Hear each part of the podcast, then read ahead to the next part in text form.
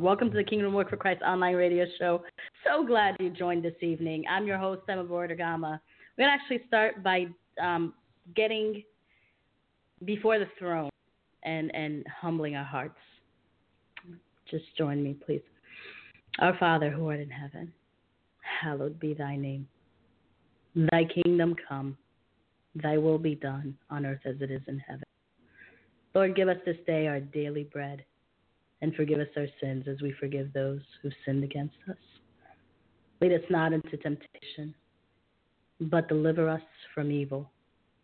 For thine is the kingdom, the power, and the glory forever.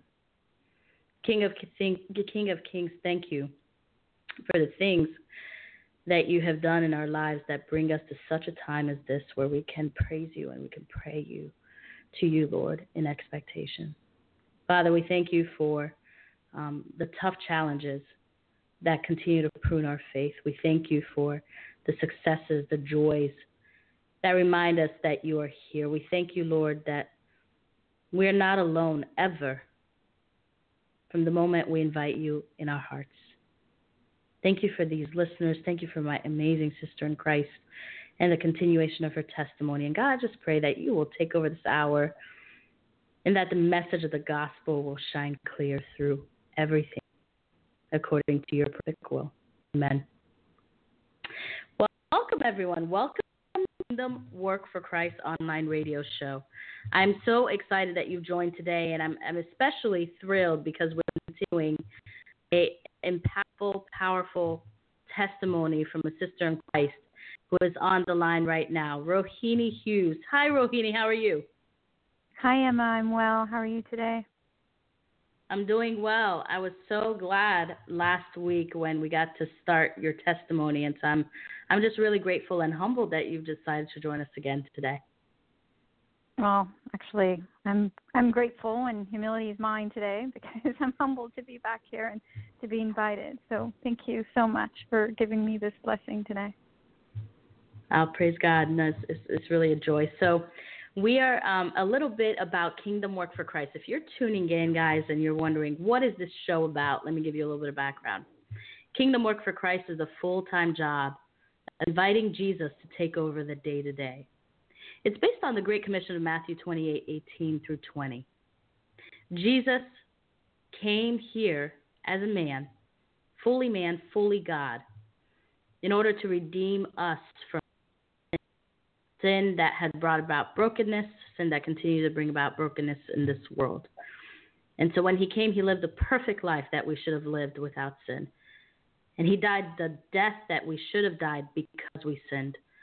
And he resurrected, conquering that death. And he said, Follow me. If you follow me, you will have eternal life. John 3. And so, in that, right before he goes back to the Father, he gives his followers a beautiful set of instructions. And he says this they're perfectly ordered. He said, Number one, know that all authority in heaven and on earth is mine. Number two, therefore go, make disciples of nations. Number three, baptize them in the name of the Father, the Son, the Holy Spirit. Number four, teach them to obey my commandments. And number five, know, know that I'm with you always to the end of the age. And so, with that in mind, kingdom work for Christ does take the effort of inviting Jesus to take over the day to day. Kingdom work for Christ is not just about knowing the business of the Father, it's not just about knowing of God, but it's about actually submitting ourselves under the lordship of Jesus so that we can go and we can be effective in different environments. Environments like gossip, environments like sexuality, environments like diversity, environments like politics, environments like abortion, adoption. These are the environments that we have dealt with on this show. It's been a blessing to see how the Lord of hosts today is active in every single one of them through people like you and me, broken who he chose to redeem. And make no mistake, every single person listening today, if you are the only one on the planet, he would still die for you. That's how much he loves you. I want to share this with you because I was just at a jail, couple of teens, and, and one of them in particular, we were just speaking. And she looked at me and she, did, she doesn't know Christ. And so we started talking about the gospel.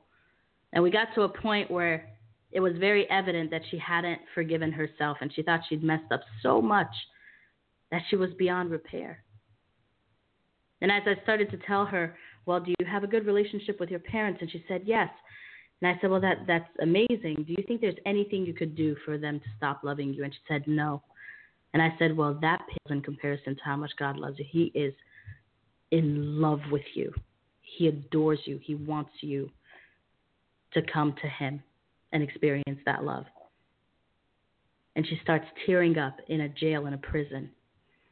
Look, we are in the midst of a broken world, and people are looking for hope. They're looking to break free of the prisons they're in. It may not be a physical prison, but it may be a prison of their hearts. You and I get to be either the vehicle through which the Lord of hosts to reach that person, or we get to be the vehicle that completely missed the ball game. And yeah, our lives may be fine, just fine that way.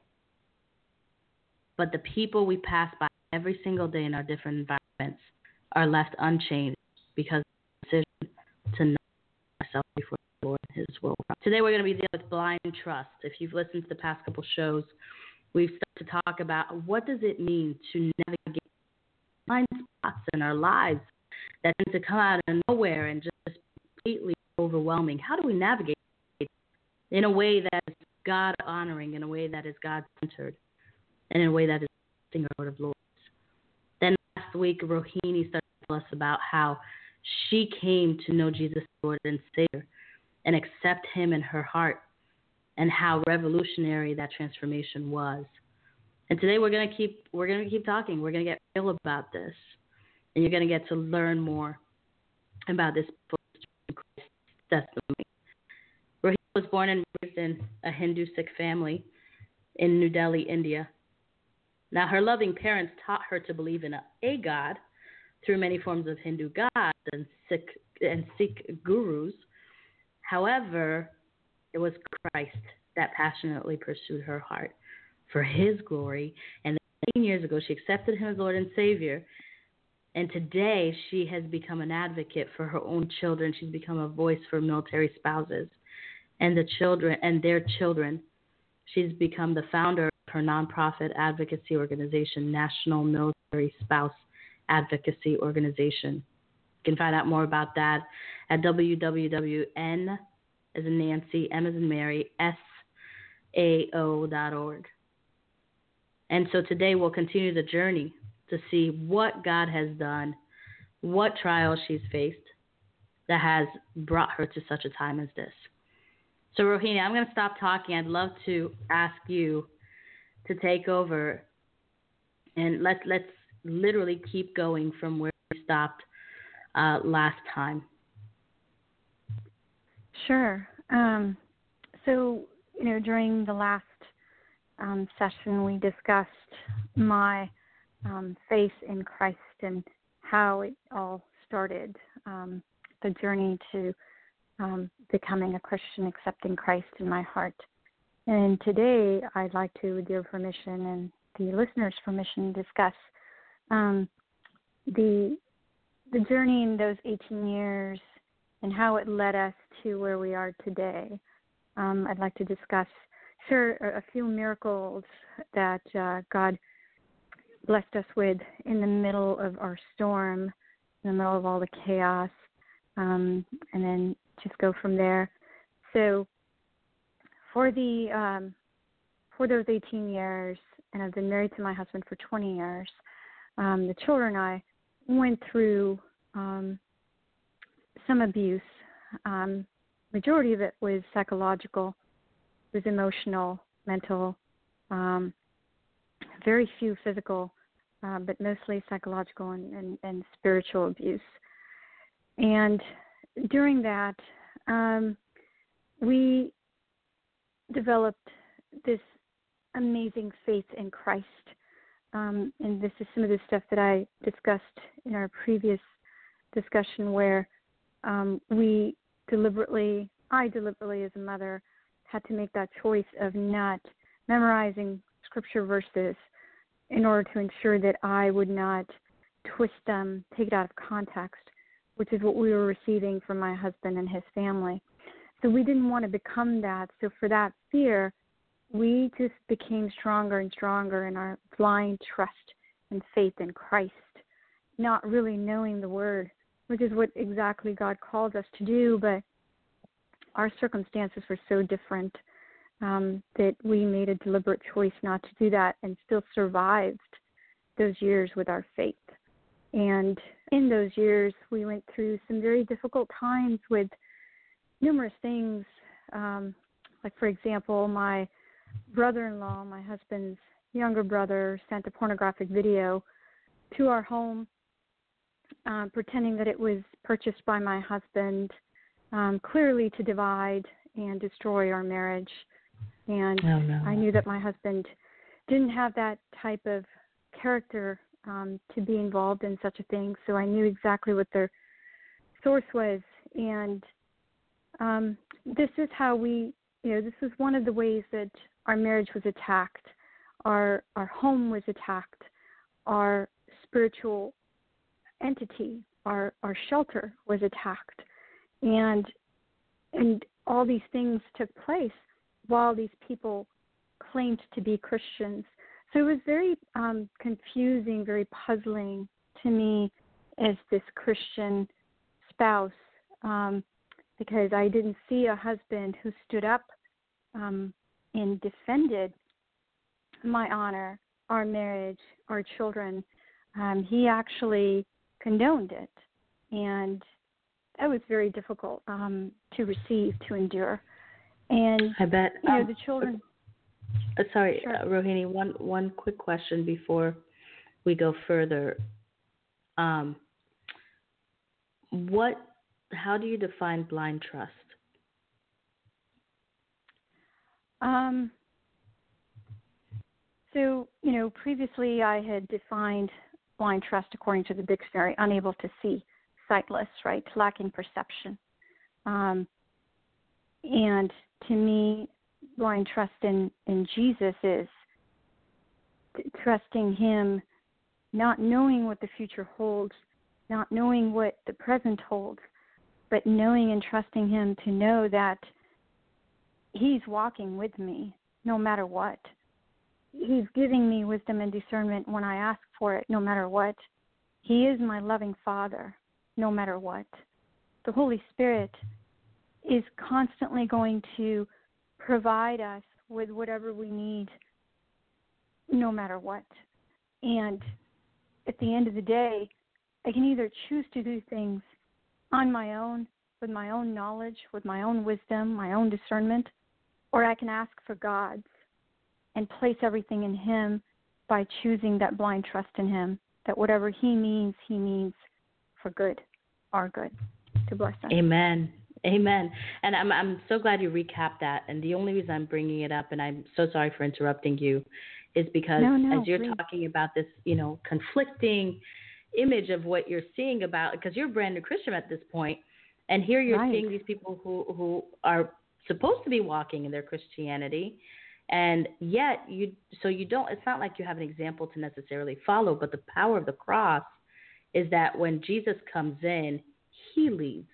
And he leads in a way that even if the examples around us are not are not showing his divine nature, we can still we can still journey with him if we if we let him guide us. And so that's that's why I want I really want to bring that up before you go further into your testimony because it's just so such an intricate part of it. No, absolutely. And you know, um, I wrote some verses down, and um, one thing which is very strong is in Psalm 46:10. God tells us clearly, "Be still and know that I am God." You know, that mm, clearly Amen. tells us He has the power, He has the wisdom, He has everything that we need. We just need to be still and receive it as we seek and we ask for it. And that's all we're told to do and to trust Him. I mean, it's just three simple things, yet as humans, we fail all the time. Mm-hmm. we, we take yeah. it back from Him, you know, and um, we struggle. And we're like these children that have these selective hearing and selective um, memories. we forget what God did for us yesterday and the day so before. True. And and that that's what God's reminder is you know, don't forget that because I'm still with you no matter what. Um, so at any rate, we um, we went through some other things as well. Um, my husband went through three deployments and um, would come home after each deployment and never talk about what he witnessed or didn't witness. He was never on the front lines um, because he's an attorney, but at the same time, he was in a war zone. He did hear the mortars. He did witness certain things, and he would never speak of of it. Um, and he had a very abusive childhood. So with that combined with the deployments, I'm sure it's taken some sort of an emotional, mental toll on him. Um, and that's the only thing that I can think of that would equate to our abusive environment at home um, from him. So we would um, we would endure the abuse in every capacity and pray and ask God for help and seek marriage counseling and sometimes you know the marriage counselors Christian or not would see clearly um, the situation is abusive and sometimes um, there was one time where I was told that I wasn't submissive enough or I didn't respect my husband enough and therefore I had to endure these things. And uh you know, we have to be so discerning oh, wow. that in in marriage we when we seek counseling, whether it's in church or outside of church through a Christian counselor or a secular counselor, we have to ask for God's discernment because just because someone holds credentials to be able to counsel you doesn't mean that we are going to be receiving a godly counsel led by the Holy Spirit. And we need to we need to ask for God's discernment. Ask for the Holy Spirit's discernment. And that's imperative as a Christian. And not put all our trust in another human who may or may not be led by God. And you know, abuse. Amen. And who doesn't know our hearts well, it doesn't know our hearts, and He's not in our homes to really evaluate the depth, the tone, uh, the actions, the behaviors. Um, you know, and that's that's critical when when we're being counseled by others, mm. and right. especially, you know, as as as loving, as as kind and godly as our churches are, I don't believe that our churches are able to truly grasp abuse these days. I think they're learning. I think they're growing, but they they don't understand it to the depth that you, it needs to be understood. Um, so you know, I think the typical example is, you know, a couple is having issues in their marriage and they go seek counseling from the church and the typical answer is, you know, let's just pray about this. Let's just, um, you know, let's just uh, see if the wife is being submissive and respectful to the husband, and, and let's see if the, the husband is truly treating the wife as Christ you know, expects him to treat the wife, and you know, like in that verse, um, the, the verse clearly states, you know, how you treat your spouse as Jesus treated the church, right? Um, right. loved the church 5. like his wife, Right. right? And forgive me again for not knowing the scripture, but um, it, it's it's beyond that, which is is the church going to truly hold the individual who's abusive accountable for that abuse and recognizing it as abuse because it's not just spiritual abuse it's it's psychological abuse and what it's doing to that spouse and the children involved. I don't think the church is equipped to recognize those things and most churches you know can be and perhaps are but then there are some that are not. I think that needs to be strengthened where the spouse the victim is not immediately told, well, this is happening because you're not submitting. It, this is happening because you're not respectful. Well, Mm-hmm. she will submit when the husband is able to treat her like Christ loved the church. So if Christ is loving the church and the husband is loving the wife as Christ is calling him to, then automatically she will be led to submit to her husband. But submission, the word submission, is abused and taken out of context by by so many, and it's quite sad. That's not what God meant um, for it to be. Uh, submission was not we bow down um, to our husbands and you know submit and, and obey them for whatever they demand. We're not their servants. We're not their slaves. And even on the other hand, you know, if we turn the tables around, they're not our servants. They're not our slaves. We are to respect them and love them and honor them and um, take care of them because we are their wives. We are their spouses. But it goes both ways. And it's clearly written in the Bible the way that we're supposed to do it, the way we're supposed to follow it. And that's what husbands and wives are supposed to do. If they become one together under God's kingdom, and that's beautifully mentioned in um, one of the amazing books written by Tony Evans called Kingdom Marriage. Um, and then further, uh, you know, it's um, expanded in many versions through um, another amazing Christian ministry called Marriage Today by Jimmy and Karen Evans. Um, these two entities combined are on fire to save marriages in our nation, in our world. And they will stop at nothing because they know where the enemy attacks.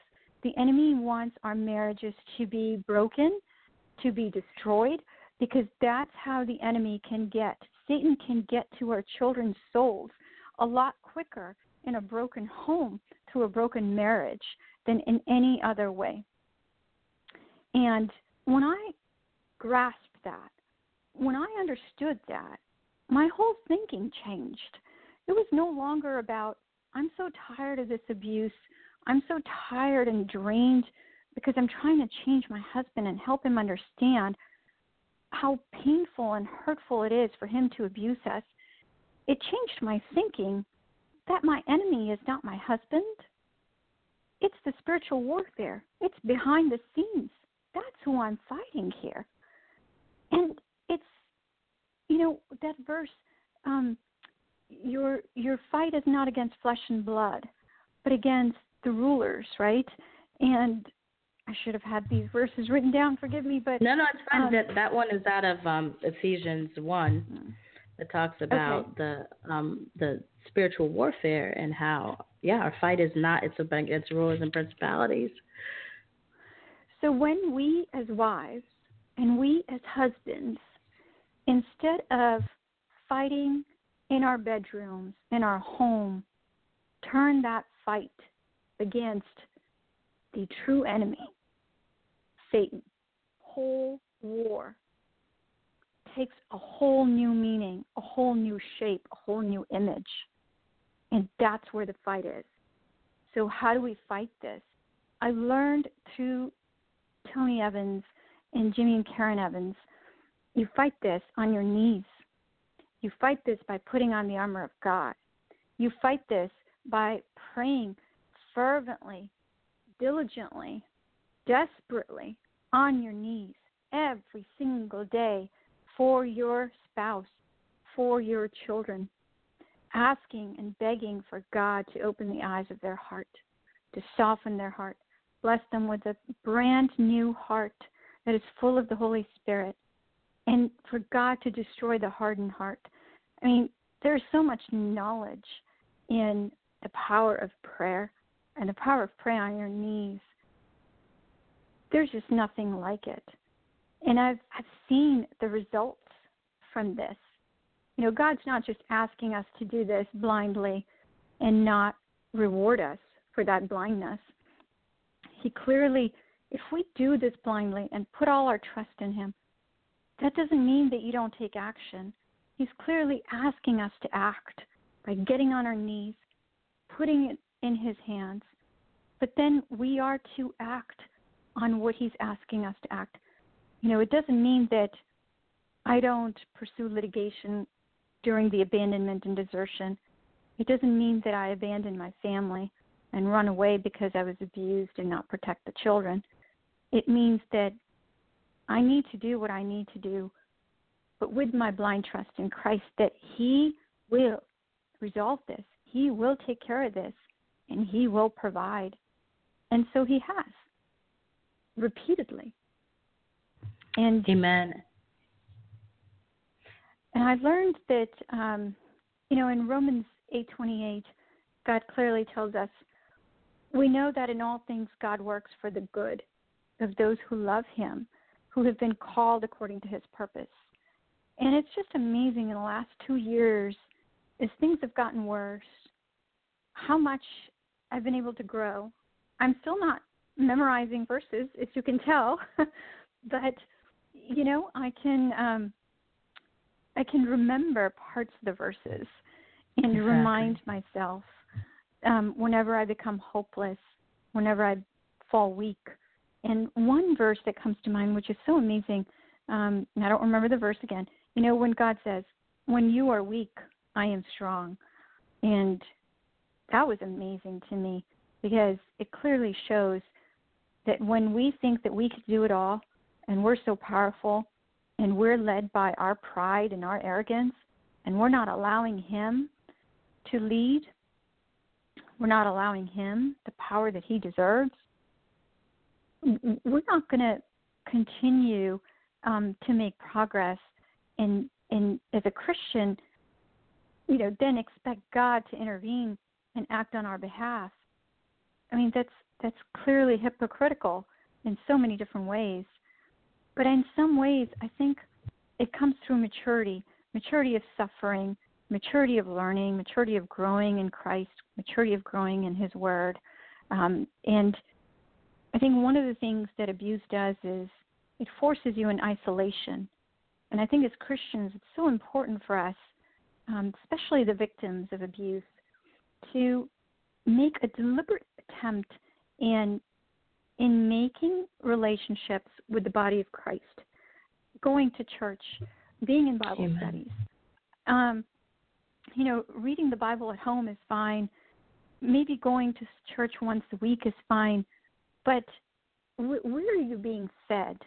Who who is coming alongside you and saying, you know what, you're not walking on this path alone.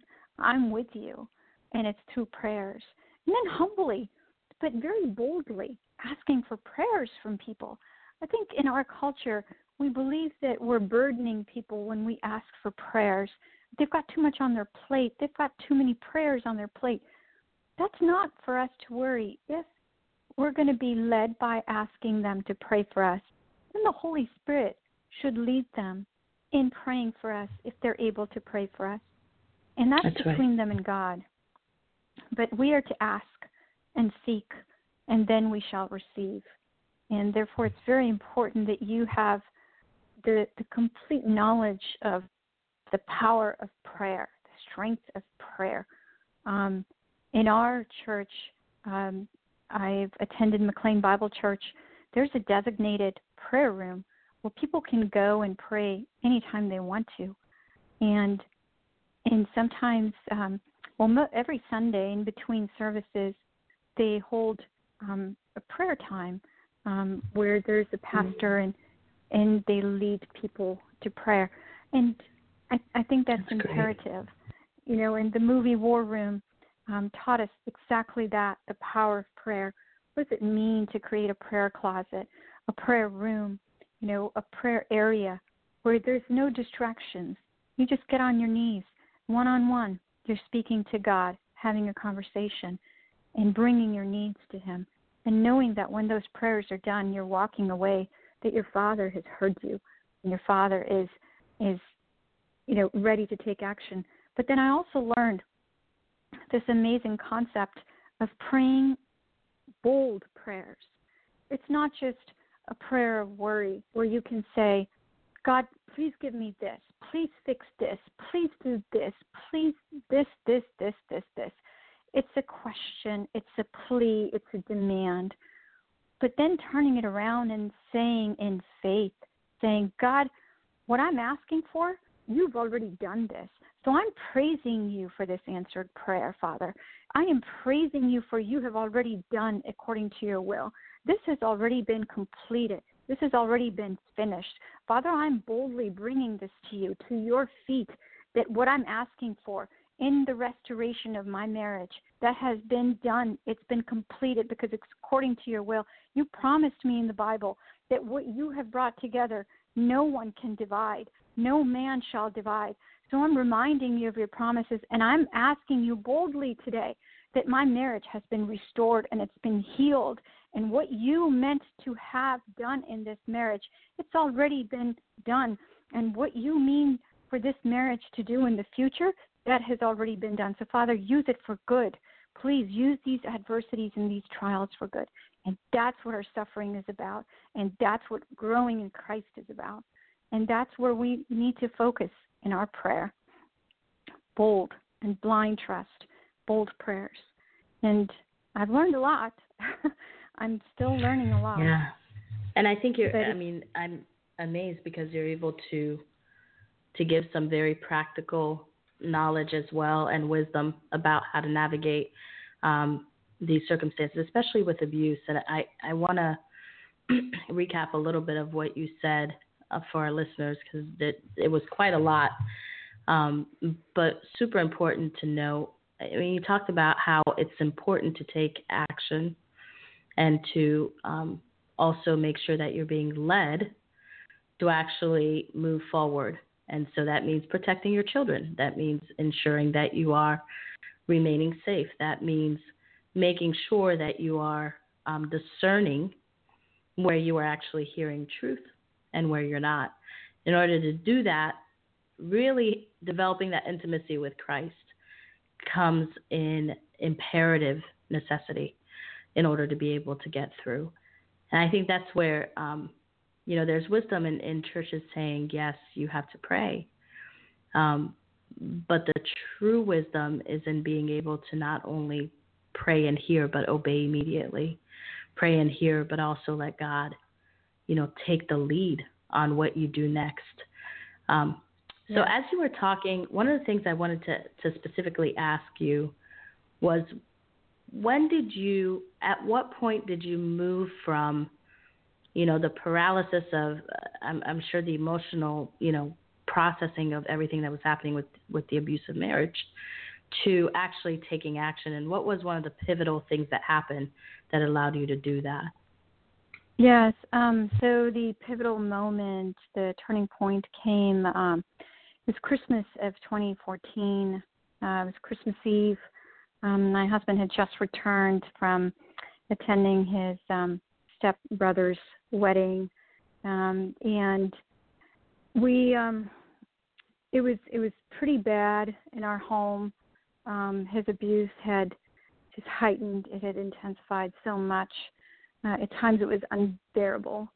Um, so we were we were really really close to you know doing something, whether it's escaping or um, just figuring some alternative to survive because it had become so unbearable. So um, I decided to take our daughter for her 18th birthday to Virginia Beach, and uh, during that time, um, because my husband um, was not accompanying us, uh, he wiped out all the accounts while we were on the road, and then followed it with um, a five six page um, letter of his demand, and his demands um, ranged anywhere from um, and by the way, I don't have a college degree. I don't have any education other than some credits at a local community college every time we moved to a brand new state.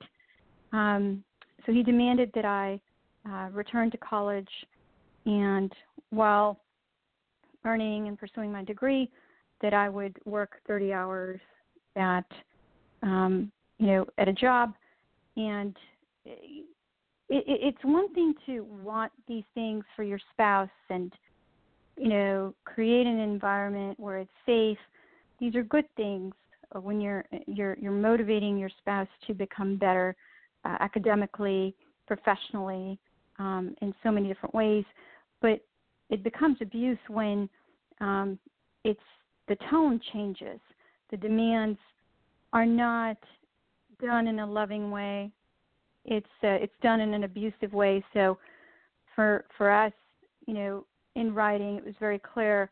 You know, he mentioned the local bakery needs a dishwasher.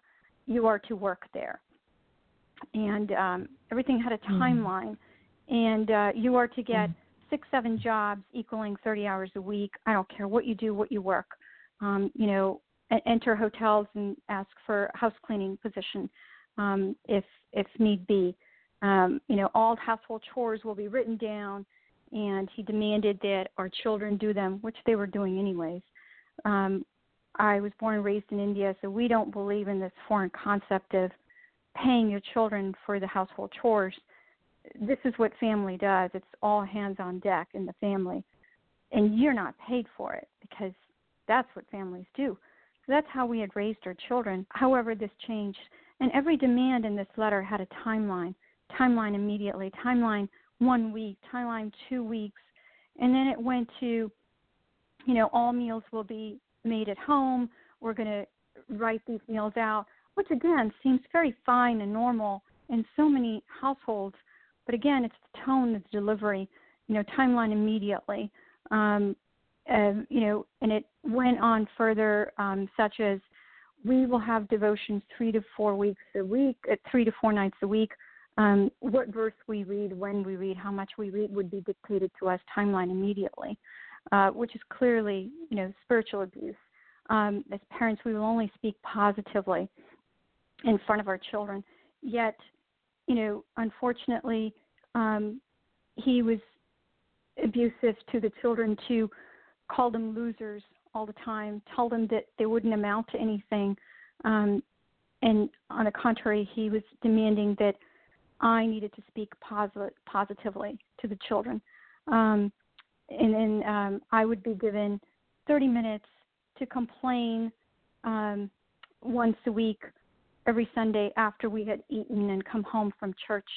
Um, and, you know, what time the children would go to sleep, what time the children would wake up in the morning. Well, that was already given. You know, our daughter was 17, our son was 10 or 11. So guidelines, these boundaries were already set. Um, you know, it goes on further, which is um, um, I weigh 104 pounds. That I would be mandated to go to the gym. What part of the body um, I do weightlifting on? How many times a week? Um, how many sessions? Everything would be dictated to me. Timeline immediately. Timeline this, and um, he would um, take care of all the financials of the home. If I were to pa- purchase even a pack of gum, I would uh, have to submit the receipt to him. Um, and you know, it just became. Um, it was already a clear dictatorship in our home.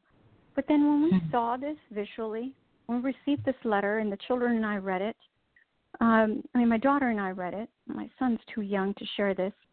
Um, we we we clearly it's like a light bulb went on, and to me, I clearly understood what we were living, um, what we were going through, our food was being weighed every day. What we ate, how much we ate, was already being dictated to us. And those were the conditions that we were living in. And he would be abusive, and we would share it with him, and he would turn around and say, I don't know what you're talking about. That never happened. So, as a spouse, I began to believe that all these things were taking place, yet he wasn't taking any accountability or responsibility for it. So, am I going crazy? And then I would consult with the children, and mm-hmm. they were going through the same thing. So it's almost like the three of us were being, you know, turned against each other.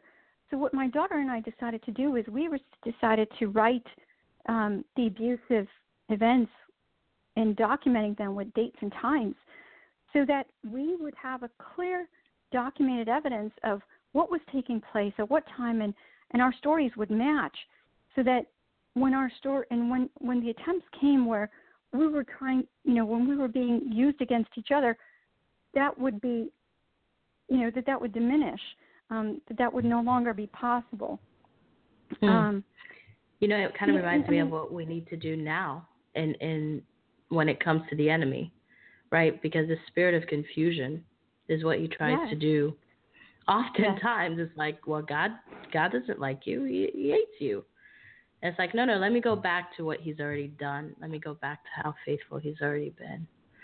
Um, so that in oh, itself absolutely. was already getting you absolutely. started, you know, the document. Amen. Yes, and a clear example is, um, you know, my husband would um, tell the children and I, um, and, and you know, specifically in a sentence to me, um, "You're so incompetent that I can't even have an intellectual conversation uh, with you in front of my colleagues." And you know, it's amazing how the enemy uses these type of phrases to um, attack us into believing lies. They're lies. Right. That's not right. the truth. That's not what God thinks of us.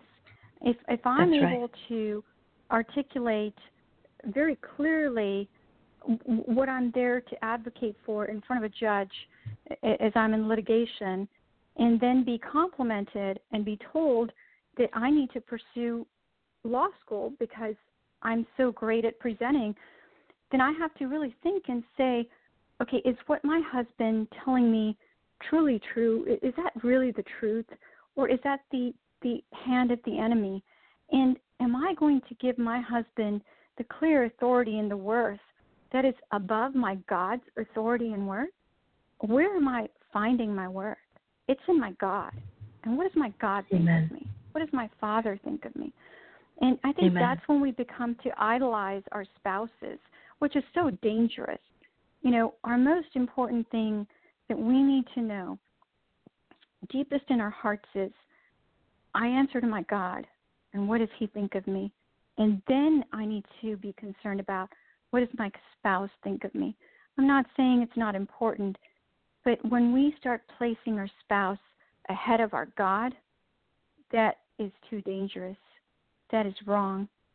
And then we need to really question our Christianity, our trust in Christ, because then we're worshiping the idol before our God, which is not what our Bible is asking us to do. Um, it's true. And to that so, point, um, Rohini, as you're mentioning that, you know, earlier on you were talking about the verses sometimes that get used to, you know, in a in an abusive manner um, talk about submission.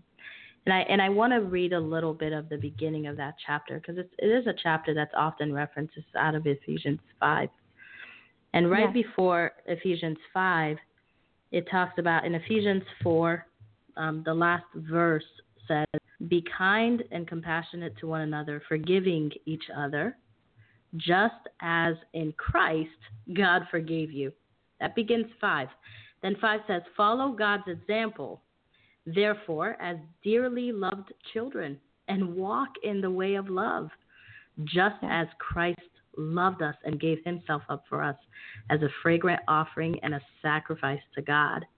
It continues on to give instructions about how to navigate this life without foolish talk, without obscenity, without impurity. And then it continues on to how we were once in darkness, for But now we are in the light of the Lord. Live as children of the light, for the fruit of the light consists in all goodness, in righteousness, and truth, and find out what pleases the Lord. Have nothing to do with the fruitless seeds of darkness, but rather expose them. And then it continues on, and then it says, Submit to one another out of reverence for Christ. That's the first thing. Then it goes into the, the verses that we often hear wives submit to your yourselves to your own husbands as you do to the Lord, for the husband is the head of the wife as Christ is the head of the church, his body, of which he is the Savior. Now, as the church submits to Christ, so wives shall submit to their husbands in everything. And then it says, Husbands, love your wives just as Christ loved the church and gave himself up for her to make her holy, cleansing her by the washing with water through the word, and to present her to himself as a radiant church without stain, wrinkle, or any other blemish, but holy and blameless. And I think that's super important to understand context. A lot of times we get in it trouble is. when we take it out of context and we take our pet verses and try to apply that to mm-hmm. situations. And God, God is very, very clear about His heart for the brokenhearted, His heart for the brokenness of this world, and saving us out of it. And so, you know, within that context, Rohini, what are some of the the key manifestations of God that helped you to hang on in that time of abuse? Um, you know, I don't even know how to answer that because I think I'd have to say it's truly God's provision, His miraculous provision that allowed me to continue uh, on the path of trust, the blind trust, and the truth, um, because it's very difficult.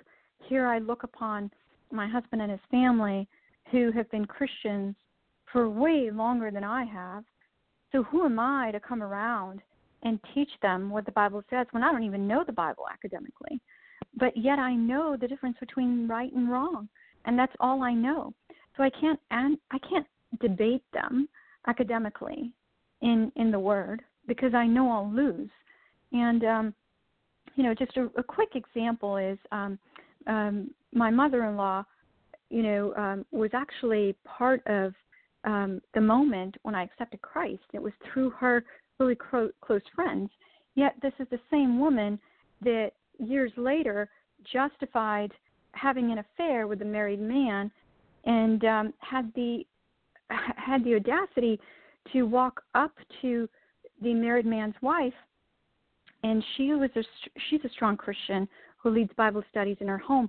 And my mother-in-law justified her affair and asked the wife to release her husband from the marriage by simply demanding and stating that in in the Bible God clearly states that he um allows divorce under certain circumstances. And you know how that is taken out of context and because they're in love that they should be permitted to become one under Christ that's that's wrong that's not what the bible says that's not It what is, the bible and I think it, it completely is, and it talks to the brokenness. You know, at the end of the day, and, and that's Yes. why that's why this. I'm so passionate about this show. I'm so passionate about this very specific topic of inviting Thank Jesus you. into our day to day because yes this is exactly what happens when we take our stale knowledge of the gospel in bite sized pieces and we try to go and operate without the leading of the Holy Spirit, without intimacy with God. We literally twist verses into grotesque applications. And unfortunately, people who are not believers or people who are, who are believers but are drifting away see that and say, you know what, I want nothing to do with that if that's the gospel. So that that is Mhm. damaging and that that's absolutely wrong. But in the midst of that, absolutely the Right. faithfulness of God shone bright in your life. And and so what I want to hear from you is what are some of the miracles that happened that were oh my goodness you know i think we need a whole new show for that um, you know what we may have to go to part three and I'm fine. I would be just so delighted and so humbled to receive an additional um, gift of an hour. Um, but my fun. goodness, they they have ranged um, from so many things. You know, I'll just share a very few, and I think we're going to have to, with your Yes, permission, and if it's possible. Um, so, you know, from that moment of receiving this letter, we chose um, to change different things, and God literally um, took the children and I out of the situation, and um, you know, we we chose the homeless path, and that's when our amazing journey began. My daughter. What do you mean by um, chose the homeless path? I'm I'm sorry to interrupt you. Um, well, it um, when we received this letter, we knew that returning home was not an option. So we chose to be out of the home for the next seven weeks, um, hopping hotels, and hoping that my Mm, husband that. would seek counseling, would seek assistance um, for his anger, for his abuse. Um, I had contacted and brought it to the um, my husband's command, pleading and begging them to intervene, um, asking them to assist us with mental health evaluation or something, because I knew that this was not normal behavior. Um, you know, coming and bringing a box of food and throwing it at your daughter, um, and then, you know, enjoying the abuse.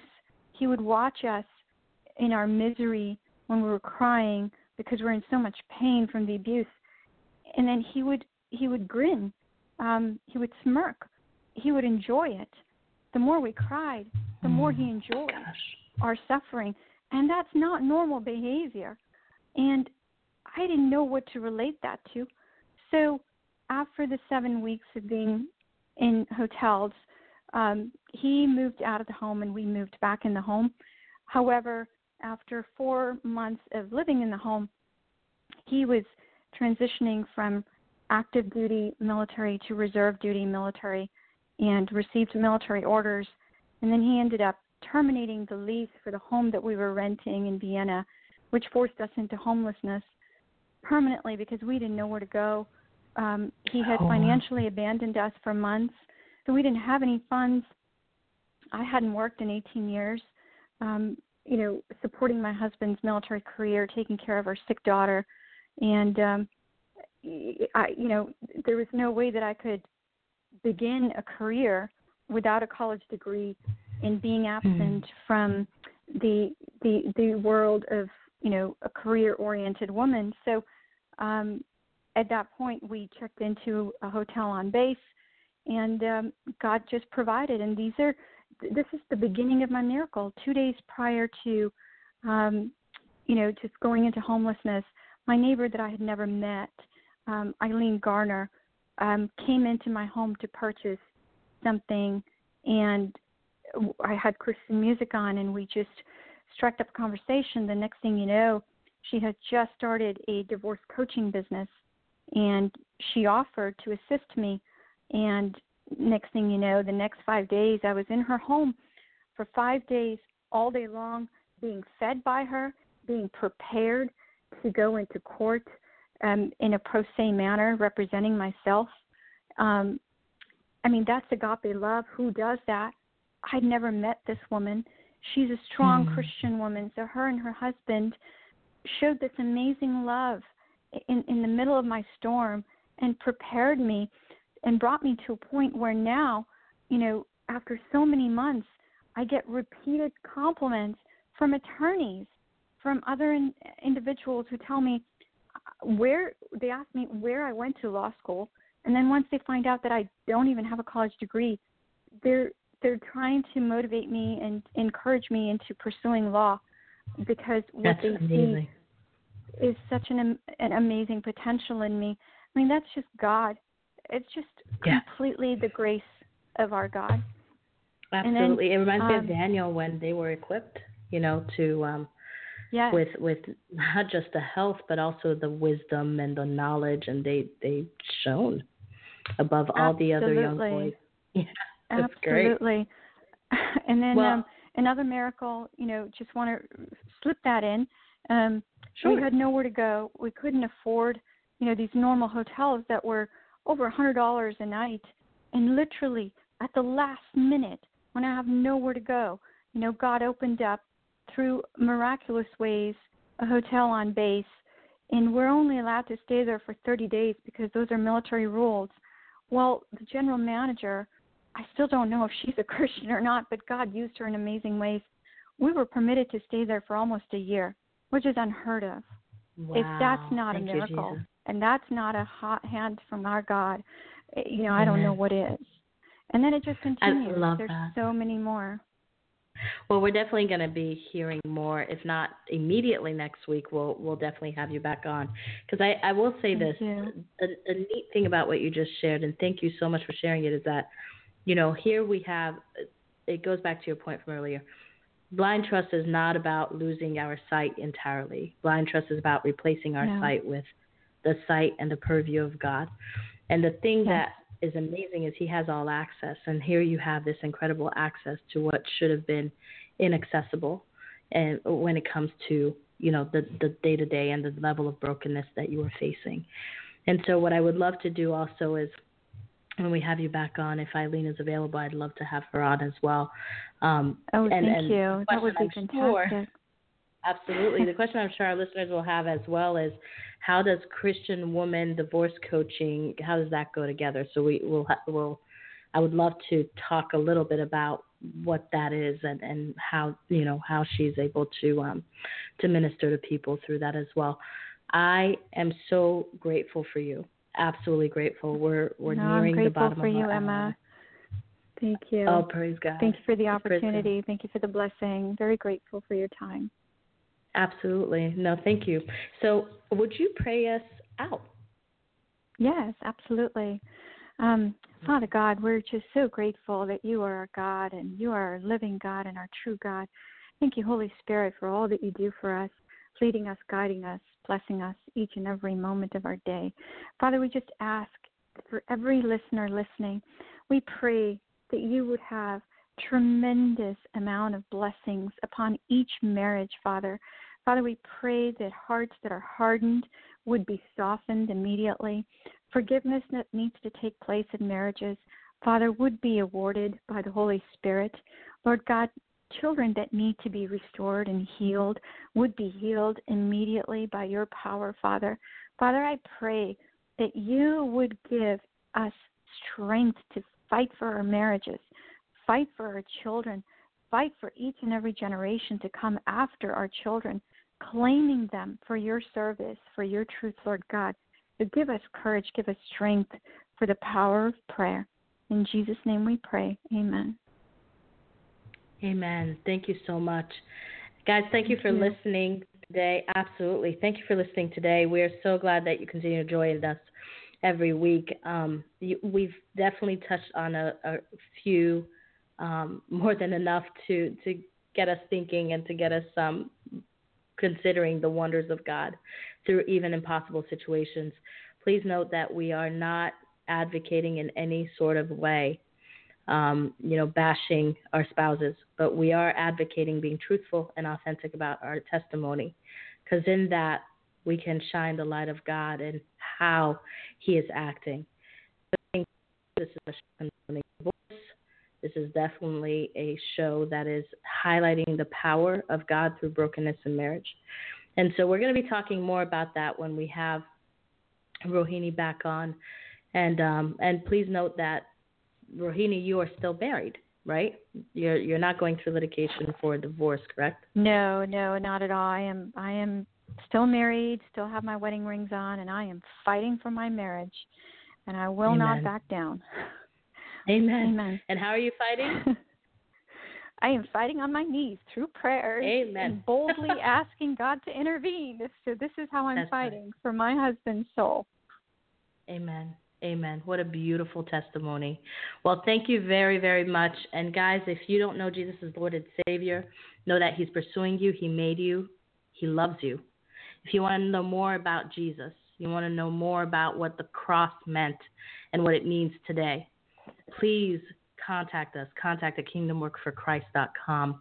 If you want to know about resources to make sure that you're being spiritually fed in addition to the Bible, not instead, in addition to the Bible and, and prayer, then please contact our show as well. We're not affiliated with anyone, and so we'll give you resources that we have personally experienced and know have blessed us, and we pray that it blesses you. In the meantime, have a wonderful week, everyone. Bye bye.